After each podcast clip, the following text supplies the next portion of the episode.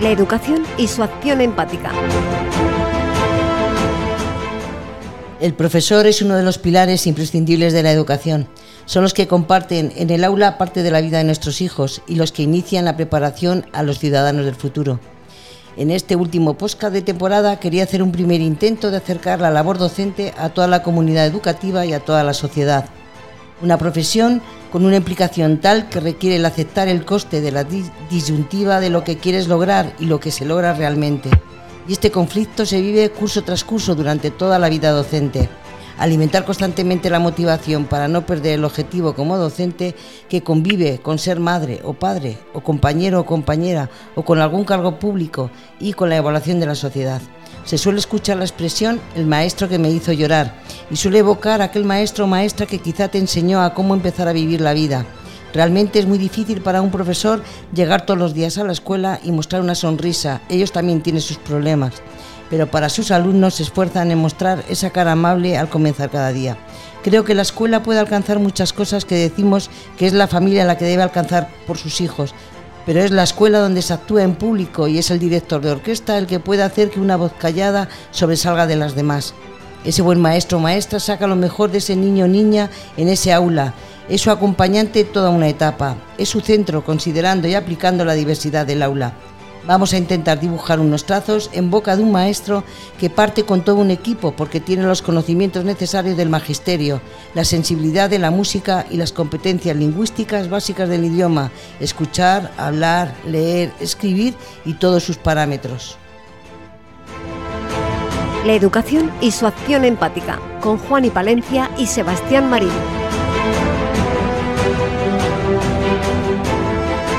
¿Qué tal? Muy buenas, bienvenidos a la educación y social empática. No hemos cumplido nuestros, nuestras tres semanas, pero bueno, está más que justificado. Si nos han seguido en los podcasts, ustedes lo saben. Hemos tenido entre medias el especial elecciones, que la verdad es que, bueno, pues yo creo que es una experiencia más que positiva. Eh, Juan y Valencia, ¿qué tal? Muy buenas. Hola, muy buenas. Pues sí, ha sido una experiencia bonita, hemos conocido a gente. Bonita, ha sido una experiencia, también ha tenido la parte agria, que ya lo contamos el otro día a los oyentes, eh, el plantón que algún político nos dio, ya da igual de qué signo. Bueno, la verdad es que fueron realmente dos. Sí, sí. Y, bueno, además lo hemos lo hemos eh, emitido a través de, de este, de, este canal, de este canal, de este, este canal de la, la educación social empática. Está por ver Estamos en ello, estamos deshogando la margarita si hacer o no un especial elecciones eh, generales. Sí, lo que pasa que, que pereza. No hacer el programa, qué pereza tener otra vez otra campaña electoral y votar el 23 de julio sí, sí. Hay que tener mal gusto, de verdad. Qué mal gusto. Pero bueno, bueno. eso lo comentamos en otro programa. En otro programa. Hoy vamos a hablar de, bueno, del de las reflexiones de un docente, más o menos. He querido ver, acercar un poco la figura del maestro, de, en este caso maestro, eh, del profesor, la, de la figura del docente, de hacer unas reflexiones porque creo que de vez en cuando deberíamos parar un poquito en esa figura tan importante como es el profesor. Pues vamos a parar en esa figura y vamos a hablar con Oscar Martín, eh, que ha sido nacido y criado en Valdepeñas, estudió en el Lorenzo Medina y en el Instituto, en el Instituto Bernardo de Balbuena. Yo creo que allí hemos estudiado, bueno, más de medio Valdepeñas, claro. Posteriormente hizo sus estudios universitarios en Madrid, Cuenca y Ciudad Real eh, y después aprovechó hacer el servicio militar mientras comenzó a prepararse las oposiciones que aprobó en el 99, consiguiendo plaza en ese mismo curso en el Colegio Jesús Baeza de Valdepeñas. Al año siguiente, en el Colegio Maestro Juan Alcaide de la misma localidad y ya como funcionario de carrera se trasladó al Colegio Cervantes de la población eh, vecina de Santa Cruz de Mudela. Finalmente, tras tres años, regresó a Valdepeñas a su actual centro, el Lucero, donde lleva 19 cursos en los que ha sido tutor de todos los niveles de primaria y especialista de inglés en todos los niveles de infantil y primaria. Actualmente ocupa una plaza de DNL, disciplinas no lingüísticas, y es el responsable de la biblioteca y el plan de lectura del centro. A lo largo de su carrera profesional ha ejercido también de responsable de medios eh, informáticos, coordinador de ciclo, representante en el Consejo Escolar y secretario de la CCP. Óscar eh, Martín, ¿qué tal? Muy buenas. Muy buenos días, tardes, noches. Hola, buenos días, tardes, noches. ¿Cómo estamos? Pues bien, la verdad que muy bien y, muy satisfecho de que hayáis eh, querido contar conmigo porque, bueno, pues me gusta mucho hablar de este tema y que se hable de este tema y creo que es muy necesario además. Bueno, y además es muy necesario y, y yo creo que ahora ya que estamos en final de temporada, final de curso para vosotros eh, y final de temporada para nosotros, pues yo creo que es el momento idóneo para, hacer esas reflexiones, ¿no? Sí, más que él, ¿no? Que es maestro, dar esas pinceladas, ¿no? Ahora mismo, ¿qué cursos tienes, Oscar? ¿Qué, estás haciendo en este curso este, escolar? Este curso, eh, bueno, lo primero es que, claro, los, los maestros, eh, por cierto, a mí siempre me ha parecido que es una palabra que me queda demasiado grande, pero porque creo que la palabra maestro es realmente algo muy importante y no, no me siento identificado directamente con esa palabra precisamente por, por ese significado que tiene para mí, ¿no? Pero es un privilegio para mí el que eso es lo que pone en mi título y de eso intento ejercer cada día que voy a, la escuela. Entonces, este año, eh, como somos maestros de todo, porque es lo primero que nos dicen al terminar la carrera, que sepáis que aunque sois especialistas en tal o tal materia, eh, primero sois maestros. Entonces, en los colegios, eh, dependiendo también de por qué plaza estemos, eh, como comentabas en mi presentación, ahora soy profesor de DNL, mi especialidad es en inglés, pues ahora el colegio es el bilingüe, tenemos algunas asignaturas que impartimos en inglés, aunque no sea la propia lengua, ¿no? En este caso, ciencias de la naturaleza o, o más concretamente con la nueva ley, yo soy tutor de quinto e imparto conocimiento del medio que vuelve a, ha vuelto otra vez al conocimiento del medio que ya existió hace dos leyes o tres, porque es una de las cosas que sí me gustaría hacer reflexionar. Yo no voy a conseguir nada, no soy nadie, ¿no?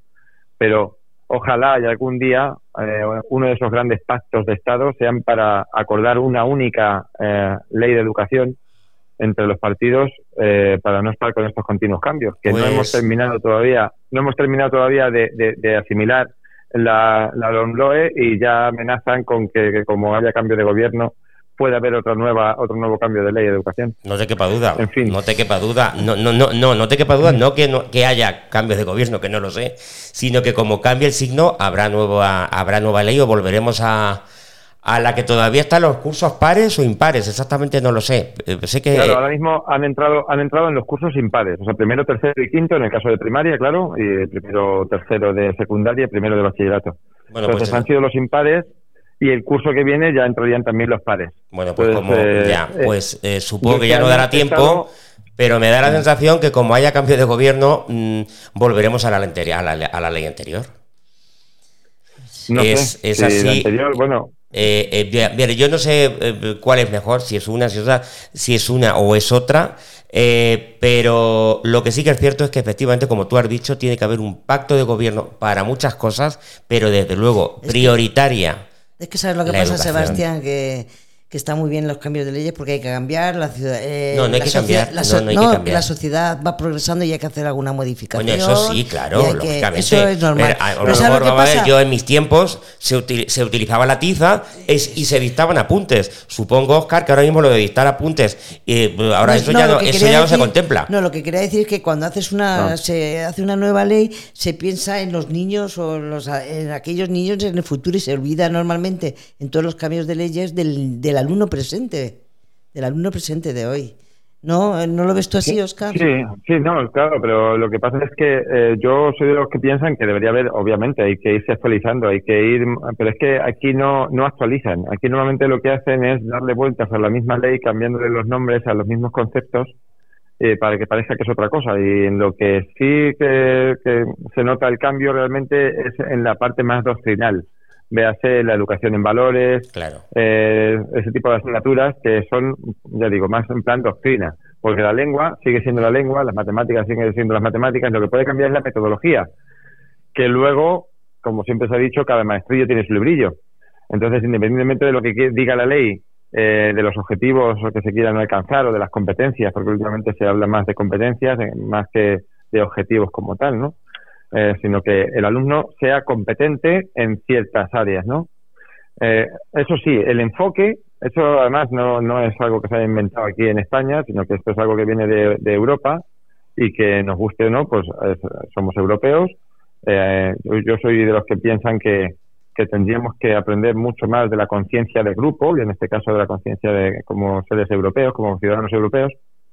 Y eh, bien, es verdad que tenemos que luchar hacia las competencias. La dificultad está en cómo evaluar esas competencias porque es algo mucho más global, eh, interdisciplinar entre las distintas áreas y realmente nos cuesta mucho trabajo y estamos siempre pendientes de las herramientas que utilizar para poder conseguir evaluar esa competencia. Pero mm, volviendo a lo que estábamos, la ley en su conjunto realmente lo, lo que pretende la ley es eh, crear que, los ciudadanos crear buenos ciudadanos, ¿no? Y, y eso al fin eh, al final está en nuestras manos, está en las manos de los docentes y los docentes eh, intentamos hacerlo siempre de la mejor manera posible, pero no cada uno damos la clase de una manera. Es así, es así.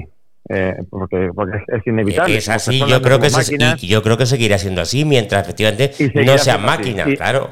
Claro, entonces, ¿qué pasa? Pues que hasta que se asimila una nueva ley, necesitamos años.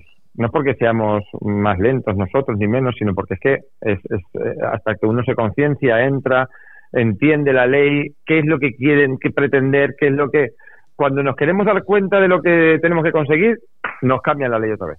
Entonces, es, un poco una locura, la verdad porque se siente uno muy muy prisionero de, este tipo de cosas y cuando te gusta realmente es impotencia al margen de y es que yo creo que eh, claro es impotencia y lo que yo creo eh, y a lo mejor eh, no sé soy muy inocente pero mm, vamos a ver si aquí de lo que se trata es como tú has dicho de crear buenas buenas personas y con conocimientos al, menos en mi, mi criterio con conocimientos. Claro, competentes, competentes, capaces de afrontar cualquier cosa. Yo, eh, una de las, no sé si defectos o virtudes, es que cuando estoy en clase y posiblemente me estén oyendo algún alumno o varios o algún familiar o exalumnos, porque claro, ya, eh, como bien has dicho, no, no me siento mayor aún, pero claro, ya llevo 24 años de docencia, con lo que quiere decir que ya tengo, ya tengo exalumnos que ya tienen hijos, que ya los llevan al colegio, o sea, ya tengo hijos de exalumnos y cosas por estilo. Y a este paso, pues ya casi tendré, serán nietos. Bueno, pero eso es lógico,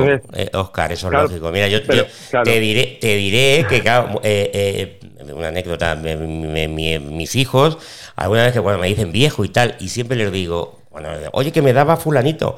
Pues, pues, pues han coincidido como cuatro o cinco profesores que me dieron a mí, probablemente en sus inicios, pues les han dado a ellos, quizá en su en sus últimos años de docencia, pero es así. Eso es lo lógico y lo deseable. Por lo que te decía que algunos de ellos seguramente que nos estén escuchando, pues espero que se acuerden, porque algunos sí que cuando me paran por la calle me lo, me lo recuerdan, que yo aparte de enseñarles lo que corresponda del área que toque en cada momento, es que me gusta hablarles de otras muchas cosas que surgen eh, que, que, los hacen eh, crearse como personas como, como, un ente completo que no solamente sabe matemáticas, sabe lengua, sabe sociales, sabe no sé qué, sino que sabe afrontar problemas y situaciones. ¿Qué momentazos podías, que, podías indicar, Oscar, de esos que estás diciendo tú, que aparte de la materia, qué momentos de, en la escuela, en el aula, podrías tú ahora mismo reflejar como reflexión para, para aquel docente que igual nos esté escuchando y que inicia ahora mismo su carrera profesional? ¿Qué momentazos has pues vivido con algún alumno tuyo?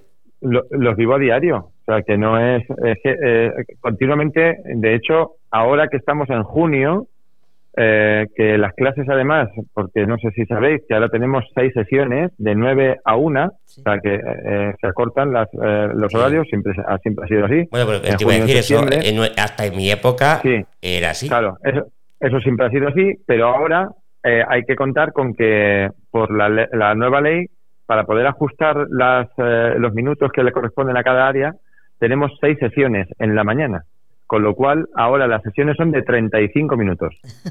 Imaginaos la locura que supone eso. entre que quieres, además, cuando hay cambios de clase, porque claro, como somos distintos especialistas que vamos pasando por las clases, aunque se intenta siempre que pase el mínimo número de profesores por las aulas, sobre todo con los más pequeños. Yo como doy clase a los mayores, pues ahí no ahí no se cuida tanto eso, lógicamente, porque además sería imposible. Pasa la profesora de una profesora para dar las matemáticas, otra para dar la lengua, casi como en el instituto, ¿no? Sí, sí. Entonces, por poco que quieras perder, eh, pierdes unos minutos entre cada cambio de clase, entre que los chicos sacan el material, que se ponen, cuando te quieres dar cuenta se te ha pasado la clase. Claro, y más cuando, como yo digo, que aprovecho y pues mira, ahora estamos hemos dejado para, para este último trimestre, en la clase de conocimiento del medio, hablar de España y Europa. Estamos viendo eh, también el sistema electoral, eh, cómo funciona todo el tema de los partidos, cómo son las elecciones. Y yo, pues obviamente, muchos también conocerán mi, eh, voy a decir afición, porque la verdad es que lo mío es afición a la, a la política, pero la política bien entendida, no como lo entienden muchos, como se lo dice al ciudadano. Entonces disfruto mucho cuando llegan eh, momentos como este. No, en julio no sé si voy a disfrutar tanto, pero de momento, de momento cuando son cuando son fechas normales, yo soy de los que disfrutan el día de las elecciones. Me gusta ir a las mesas, me gusta ver el proceso. Entonces a los chicos pues no me conformo con enseñarles lo que sale en el libro, sino que aprovechando que en el colegio montan las mesas electorales, las urnas, tal, me gusta bajarlos y que ellos lo vean y que, y que lo palpen y que entiendan y que animen a sus padres a, que participen de, de ese día de fiesta, que lo debería ser para un país democrático como es el nuestro, y más después de haber sufrido eh, prácticamente recientemente eh, una dictadura como la que, la que sufrimos, ¿no? Entonces, me, gusta no solamente explicarles lo que viene en el libro, sino que me gusta eso, eh, sacarles y claro, a ellos les surgen ya las dudas. Oye, pues me acuerdo que mi padre me dijo y preguntan y claro, esto es precioso porque les está sacando de, de esas de esas dudas, como decía, que se pueden plantear, lo único que se van los minutos que no eh, que es una locura, o sea, no, es minutos imposible. Serán 20 como mucho 20 de 20 minutos prácticos, supongo. Pues sí, sí, sí, posiblemente. Entonces, no sé, yo es que a diario pongo ese ejemplo pues porque ahora está muy reciente y es de lo último que. Oye, me, vas a Oscar, ¿me vas a permitir una maldad? Eh, mm. Bueno, tampoco es ninguna maldad. Eh, y me desvío un poco, ¿eh? Mm, mm, la, el, colegio tuyo es electoral, has dicho, ¿no? Te pregunto. Sí, claro. ¿Hay calefacción? Bueno, calefacción sí, ¿y hay aire acondicionado? No. No. No, no, por supuesto. Y, y supongo. Y te pregunto, ¿en verano hace calor? ¿Hace calor, calor en las clases? Claro, claro bueno, eh, no hace falta esperar no hace falta esperar al verano.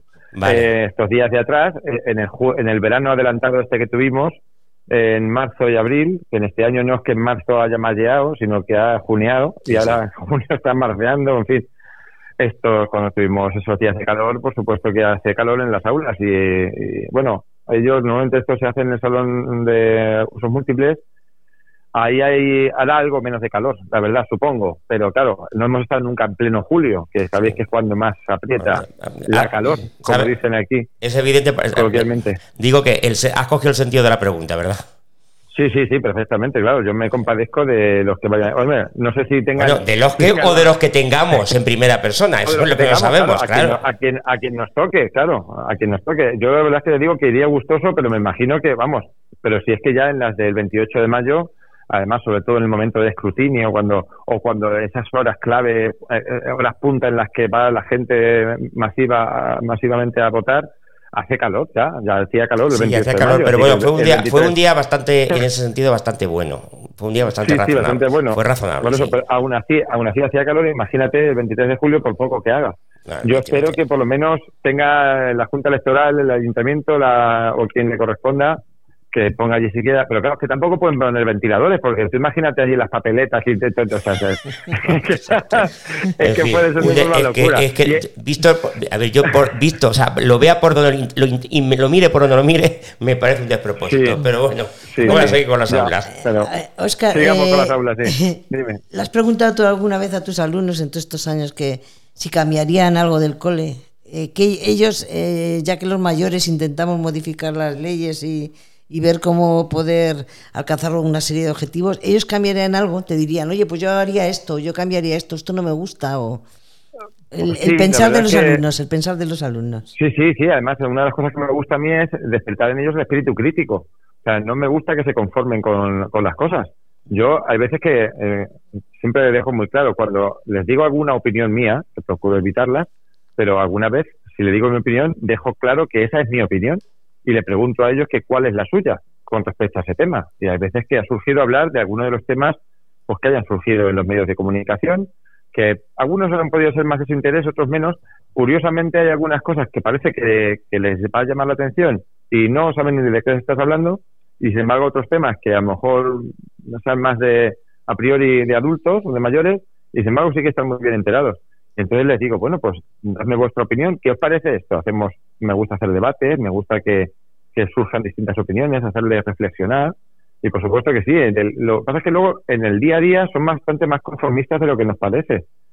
En nuestro colegio hemos estado pendientes de que la Junta de Comunidades nos dotara de paneles digitales interactivos, porque lo prometió Paje eh, estos meses de atrás, y yo estaba deseando porque, claro, eh, en el aula donde yo me encontraba no tenía panel digital interactivo, tenía una pizarra digital interactiva, pero que no sé si sabe todo el mundo la diferencia que hay entre una cosa y otra.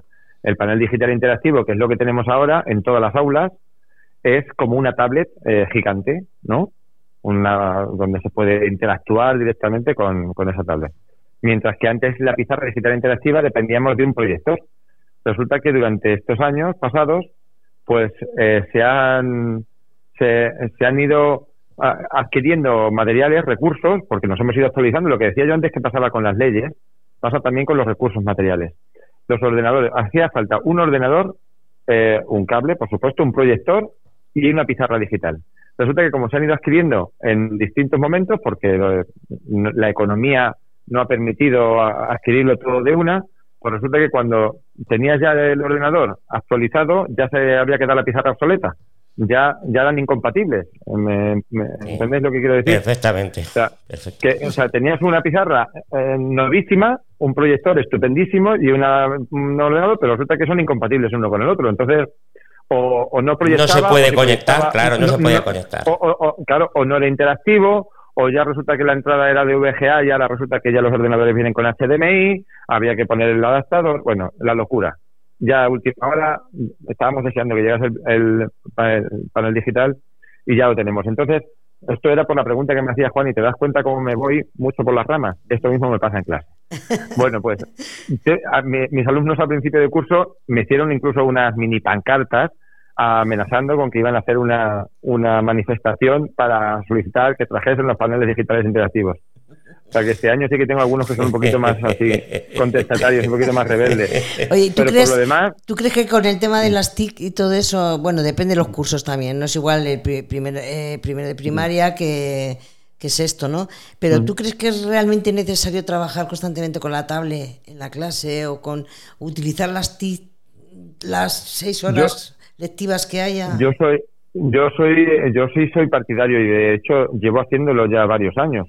Eh, lo único que una cosa no quita la otra. Lo único que, o sea, nosotros tenemos eh, cada día yo llego y enciendo el panel digital y se pongo los libros digitales y lo único que claro, en lugar de estar ellos mirando el libro, su libro y yo mirando el mío, estamos todos mirando un mismo en un mismo sitio. Yo puedo señalar la pantalla, y decirle, y decirle por, y decirle por dónde va porque claro, hay algunos casos, por ejemplo, ya digo, yo encima que doy las clases en inglés, de, pues ahora les estoy hablando de como, me hace gracia porque claro, eh, están hablando en inglés, la asignatura es en inglés, el libro está en inglés y los materiales, los recursos, los vídeos, los audios están en inglés pero están hablando de Castilla-La Mancha, de Madrid, de Madura o del presidente del gobierno.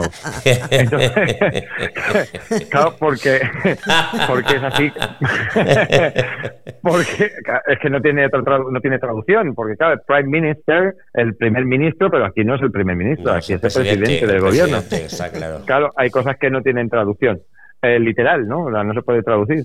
Y, es muy gracioso como, como, como pasan estas cosas y, y bueno, pues eh, eh, pero, son... pero todo eso hace que sea más ameno también, ¿no? esto hace, sí, es más ameno, pero que al estar con el panel digital yo puedo señalar y, guiarles mucho más de lo que lo haría si cada uno está con su libro, porque luego tenemos alumnos, claro, hay alumnos que son tienen sobredotación, pero también hay alumnos que tienen más dificultades de aprendizaje. Y aunque intentamos atenderlos a todos, imaginaos con esos 35 minutos que hemos dicho, con, yo tengo 21 en la clase, no son una barbaridad, porque claro, pueden ser más y cuando nosotros éramos alumnos sabéis que éramos más todavía, aunque también las metodologías eran, eran 40, sí, sí, sí, sí, Claro. Pero ahora con las nuevas metodologías y queriendo estar pendiente de cada uno de, los chicos, que me ha gustado mucho cuando empezábamos que no esto se llama eh, la, educación y, la implicación empática, empática. La, la, acción empática. Yo estoy convencidísimo, no en todos los casos, porque de hecho no lo consigo en todos los casos, pero la mejor manera de adaptarse y de adaptar los aprendizajes a los alumnos es eh, consiguiendo empatizar con ellos, consiguiendo eh, engancharse a, a, su, a su forma de entender la vida y de entender eh, el aprendizaje. Y hay algunos que van al colegio sin ganas ninguna porque, bueno, pues porque no les gusta, y también tienen derecho, que para gusto están los colores, o porque les resulta pesado, pero hay algunas veces que, que a lo mejor es porque no van con la actitud adecuada, pero en lugar de insistirles en tienes que hacer esto y lo tienes que hacer de esta manera, es primero intentar eh, conectar con esa persona. Y una vez que conectas con esa persona ya va a ser mucho más fácil que le entre cualquier conocimiento. Claro, que, se, que se motive, ¿no? Claro, la motivación, me parece que a todos, ¿no?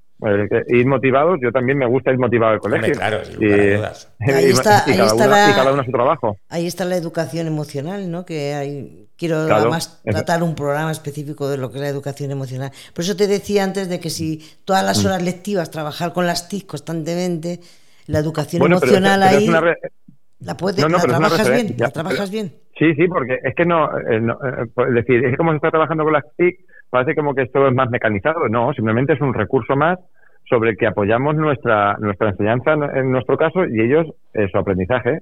Estamos viendo vídeos, estamos haciendo audios, pero entre tanto, o sea, no sé cómo decirte, aunque esté encendido, luego hay otros muchos momentos en los que ellos siguen utilizando sus cuadernos. nosotros en nuestro colegio ya el año que viene creo que sí que vamos a, implantar con algunos cursos la utilización de las, de las tablets, pero simplemente, entre otras cosas, para reducir el peso de las mochilas.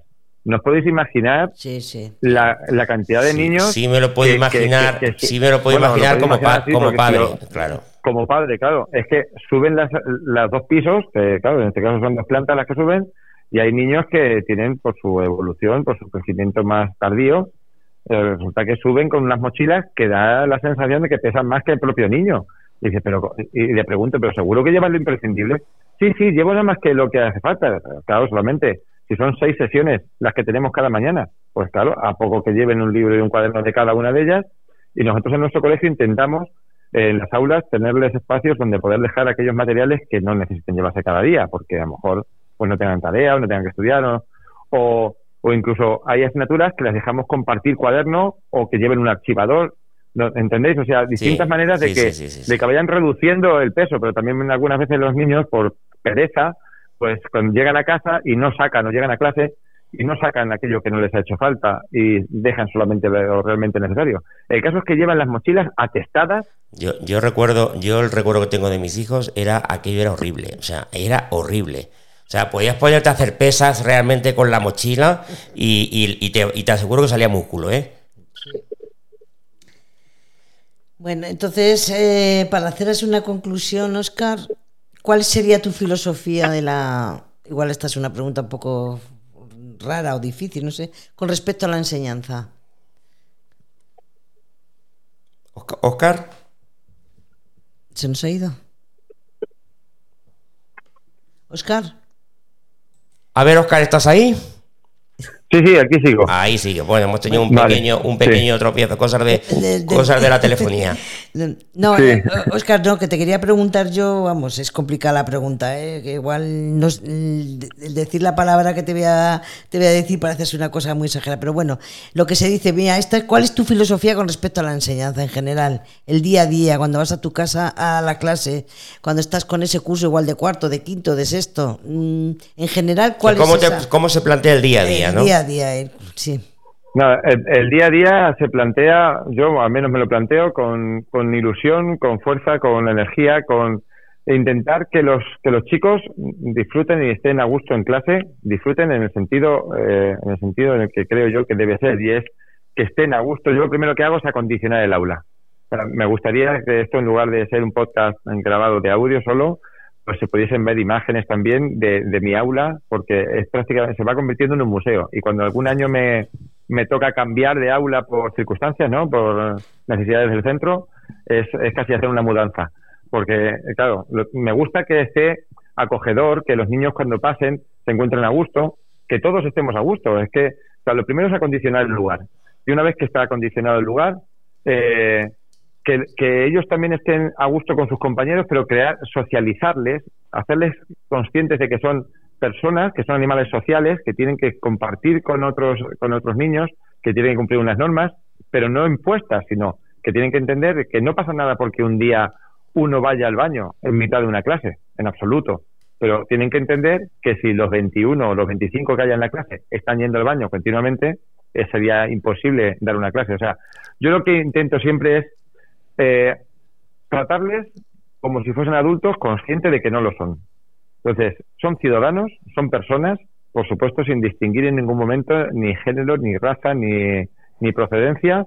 Somos todos iguales, somos todos personas, nos tratamos con respeto, nos tratamos con cariño e intentamos aprender.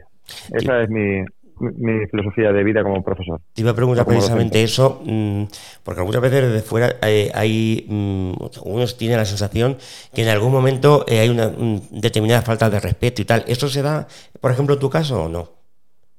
En mi caso no, no, suele haber faltas de respeto, alguna vez leves entre un compañero, eh, pero no, no, no suele haber. La verdad es que no suele haber faltas de respeto quizá notamos, estamos notando últimamente porque estamos terminando el curso y es momento de hacer memorias, hacer evaluaciones, ese tipo de cosas, y hay que evaluarlo todo. Eh, no solamente hay que evaluar a los niños, nos tenemos que evaluar los profesores, tenemos que evaluar también nuestra relación con el entorno, con las familias.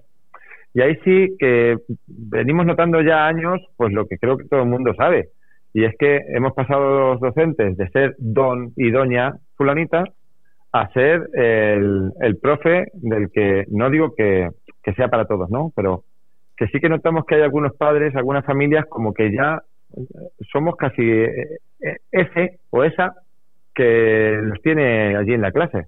¿Me entendéis? Sí, notamos esa falta de... Sí, ya no te, igual ya no te dice don Oscar o Oscar, sino yo, tengo profe, que yo tengo que deciros, y no sé si os, supongo que os pasó igual, yo por, por lo menos a mí, en la época que yo estudiaba, en el Bernardo Balbuena. Eh, mm. Es verdad que en el colegio no. Mm, ya no le llamábamos a casi, hay alguno que sí, pero, pero se le llamaba por el nombre, no por el don o por el doña. No, ya no digo eso, sino que te dicen profe. en algún momento eh, se le llamaba de tú, pero con, mucho respeto, no, pero a mí, por ejemplo, me decían Juan y me trataban de, usted, pero que te quito que ya te dicen profesora, ya, no te llaman de nombre. Pero que, que, yo digo, yo, a ver, que yo, te, yo os cuento lo, lo, que yo viví. Y lo que yo viví mm. no es el, la enseñanza que el profesor era don, no, yo recuerdo perfectamente eh, que se le llamaba a algunos de usted, a otros de tú, porque ellos te decían, no, no, llámame de tú, y no quiero dar nombres porque no, pero, pero, respeto pero, pero se le llamaba de tú eso sí había un respeto total entre sabían dónde estaba la línea entre profesor y, alumno. Eh, efectivamente. Lo único que pasa es que hemos pasado aquello en aquella época y yo también eh, yo tampoco he vivido eh, en la época del miedo pero acordaos que es que incluso se le tenía miedo al profesor o sea, era ya bueno, y cuando venía el director o jefe de estudios, y digo él, porque normalmente eran todos hombres, y mira que somos pocos los hombres que estamos en la docencia, porque ya cada vez somos menos. O sea, en mi colegio somos cuatro cuatro profesores eh, de treinta y tantos que hay en total. El porcentaje es importante. O sea, sí, sí, o sea, es, pero, pero entonces sabéis que la mayoría, y sobre todo los que estaban en cargos directivos, eran hombres, ¿no? Sí, sí. Entonces, que venía el director o que viene el jefe de estudios, madre mía, allí, pues, pues que no se meaba, pues casi poco le faltaba, ¿no? Y sin embargo, ahora, pues pues ya es una cosa, no sé, es que no sé cómo eh, definirlo bien con palabras. No, no es la no, yo no pretendo que, tengan miedo, pero sí ese, ese respeto. Yo no, a mí no me dicen don Oscar ni, ni quiero que me lo digan, además. Me acuerdo que los primeros años sí, y todavía hay algunos alumnos que cuando me saluda, y me suena rarísimo, ¿no? Que me digan esto. Pero sí que me gusta que me digan profe, por ejemplo. Tampoco me gusta que me llamen por mi nombre así, porque es que terminan, es lo, lo típico que se dice de que mm, le das el dedo y terminan cogiendo hasta el hombro, ¿no? Ya, ya, terminan, hay, la confianza les cuesta mucho trabajo algunas veces, eh, saber hasta dónde pueden llegar, pero al fin y al cabo son niños. Pero que esto mismo pase con los padres, eso es algo que sí que me preocupa más, porque porque esa confianza que se les da, porque lo que está claro es que para que el niño salga eh, bien adelante como buen ciudadano, como estaba diciendo antes, para que termine siendo un buen ciudadano, tienen que colaborar los tres sectores. Tiene que colaborar el sector padres, el sector alumno y el sector docente. Creo que en eso Juan estará de acuerdo conmigo, porque porque si no, si no, si hay tiranteces ahí entre uno y otro, si el profesor intenta hacer una cosa y llega el padre y dice la contraria o al revés, eso ya va mal, o sea, ya funciona mal. Es muy importante también la relación, no ya entre profesores y alumnos, sino también entre profesores y padres. Es mi forma de ver, ¿eh? La educación y su acción empática. Si Dios me diera la oportunidad de vivir otra vez y de ver muchas profesiones importantes y tan necesarias para nuestra sociedad, yo volvería a ser profesora. El maestro vuelve a la escuela de su mente con la oportunidad de vivir la escuela del presente, con ojos equilibrados, rodeado de niños y niñas que conjugan con tantas risas y llantos que se han escuchado después de tantos cursos escolares. Escuchar a tu alumnado haciendo que ese momento sea especial y único para ese alumno o alumna como lo fue para ti sorprendiéndote, porque tienes la oportunidad de vivir la escuela otra vez y marcar esa diferencia de haberlo vivido también. Vivir su mundo entre los demás no es una tarea nada fácil. Hay que tener vocación para enseñar, ser capaz de transferir conocimientos y de saber dialogar con vocación de servicio. Esas personas de corta edad serán capaces de mejorar nuestro mundo. Por ello es importante reflexionar cómo enseñamos e importante adquirir conocimiento pedagógico que nos permita repasar críticamente la práctica docente para reorientar, si fuera necesario, nuestra propia práctica. Nuestra gratitud al maestro Oscar por su esfuerzo y dedicación, por su paciencia y compromiso y porque nos ha encantado compartir este podcast contigo. Bueno, Oscar, pues eh, ha sido un placer estar contigo. Yo creo que Oscar tiene que volver. Porque da mucho juego. Esto es, son, reflexiones que en un momento mm. hemos dado. Él ha dado un poquito su visión general. Es muy complicado también, porque mm. en tan poquito tiempo. Es muy complicado, pero. No, he visto un poco ya cómo él imparte su clase. Me lo está imaginando ya. me lo está imaginando. Bueno, pues Oscar, eh, que tengas un buen final de curso. Yo estoy seguro que así va a ser. Y esperemos sobrevivir a él. Esperemos sobrevivir a él. Y, y Juani, la verdad es que hemos llegado a. Mm, este es el último de, esta temporada. Al final de la primera temporada. Una temporada que empezó, bueno, pues eh, con mucha bueno, con mucho miedo, ahora que Oscar eh, utilizaba la palabra. Pero que yo creo que poco a poco hemos ido Mm, desarrollando y aprendiendo muchísimo. Sí, poco a poco, no, ya hemos conocido a gente, ¿no? Y el que Oscar, por ejemplo, que me gustaría, para cerrar ya el podcast, nos dijera alguna reflexión para algún profesor que vaya a iniciar, ahora que va a haber oposiciones, ¿no? Que están, algunos profesores estarán en la oposición, alguna reflexión para que les pudiera ayudar, algún profesor, me encantaría que termináramos así. Oscar. Pues mira, eh, coincide además que este año he tenido una, profesora que aprobó las exposiciones y ha estado en prácticas, entonces he tenido que, he sido tutor suyo y he tenido que, claro, tutorizar, he tenido que, bueno, a dos concretamente. Además, mi hijo mayor está ahora que se va a presentar para la EBAU y creo que me va a dar el gusto de, de, estudiar magisterio también. Entonces, yo solamente les digo que, que se planteen esta profesión como algo vocacional, como algo de ilusión. Creo que no así como otros trabajos también relacionados con la sanidad y demás, tenemos que tener un, un toque de, de, afectividad, un toque de psicología, de cercanía con las personas, que es lo fundamental. No se puede eh, plantear esta profesión pensando en las vacaciones, por ejemplo, que es lo que mucha gente habla, o cuántas vacaciones tenéis, sí, vale, pero eh, tenemos que pensar en nuestros alumnos, tenemos que pensar en la satisfacción de verlos cada día crecer, aprender, que se pasen los años y que te saluden con, con un buen recuerdo, que se acuerden bien de ti. Eh, con eso creo que sería la, última reflexión que haría. Pues ahí queda. Y me vas a permitir un, que te has referido a ello. Yo como profesor consorte, eh, eh, yo a mi mujer muchas veces le digo, oye, ¿cuántas horas trabajas al cabo del día? Lo digo por lo de las mm. vacaciones, porque es verdad que tiene fama de que mm. trabajáis, que tenéis muchísimas vacaciones tal? Pero yo lo que veo eh, eh, es que eh, estáis trabajando, o, sea, os vais a casa y seguís trabajando. Y hay veces que, que, llega la hora de la cena y seguís trabajando. Por lo menos lo que yo tengo más cerca de mí. Y si, y si es ya la época de confinamiento, eso ya si queréis lo hablamos otro día. Es otro día. Bueno, yo creo que, yo creo que eso vamos a hacer otro programa, efectivamente. Eso fue como, como la Guardia Civil, eso era 24-7, eh, como dicen los chicos ahora. 24-7 y escucha, y de manera prematura. Sí, sí, sí. bueno, Oscar, muchísimas gracias y por estar con nosotros, de verdad, ha sido, un, ha sido un placer. Y Juani, si yo te iba a decir que, que te iba a desear un feliz verano, Pasa que yo no sé si vamos a volver con el tema electoral. No sé si volveremos. Lo que sí es, me gustaría hacer un, un postcard recorriendo un poquito cada uno si, si las, las quejas que hemos tenido de, de, algún, de algún niño, eh, la enfermera escolar, todo eso, pues intentar... Bueno, un programa resumen. Un resumen para ver si hemos conseguido algo ante la administración. Que no bueno, pues vamos a ver si hemos conseguido algo. Tendremos ese programa resumen y, bueno, ya lo del tema electoral lo tenemos que resolver mm, vamos, en breve. en breve. Bueno, lo dicho, que ha sido un placer de verdad compartir el micrófono contigo y es que de verdad yo con este tipo de podcast estoy aprendiendo un montón. Me pasa igual con el, con el programa del campo de José García de Mateo. Es que aprendo muchísimo. No, yo lo que quiero es que la gente, que la gente de la calle, de, de a pie, que no tiene un micrófono, pues si nosotros le podemos dar esa oportunidad. Eso es lo que más me, pues, satisface. Pues, yo creo que eso sí que lo hemos hecho y supongo que a partir de septiembre volveremos a ello. Muchas gracias a todos. Oscar, reitero tus gracias y te esperamos por aquí, pues no sé, cualquier día. Hasta luego. Hasta luego. Adiós. Sean felices.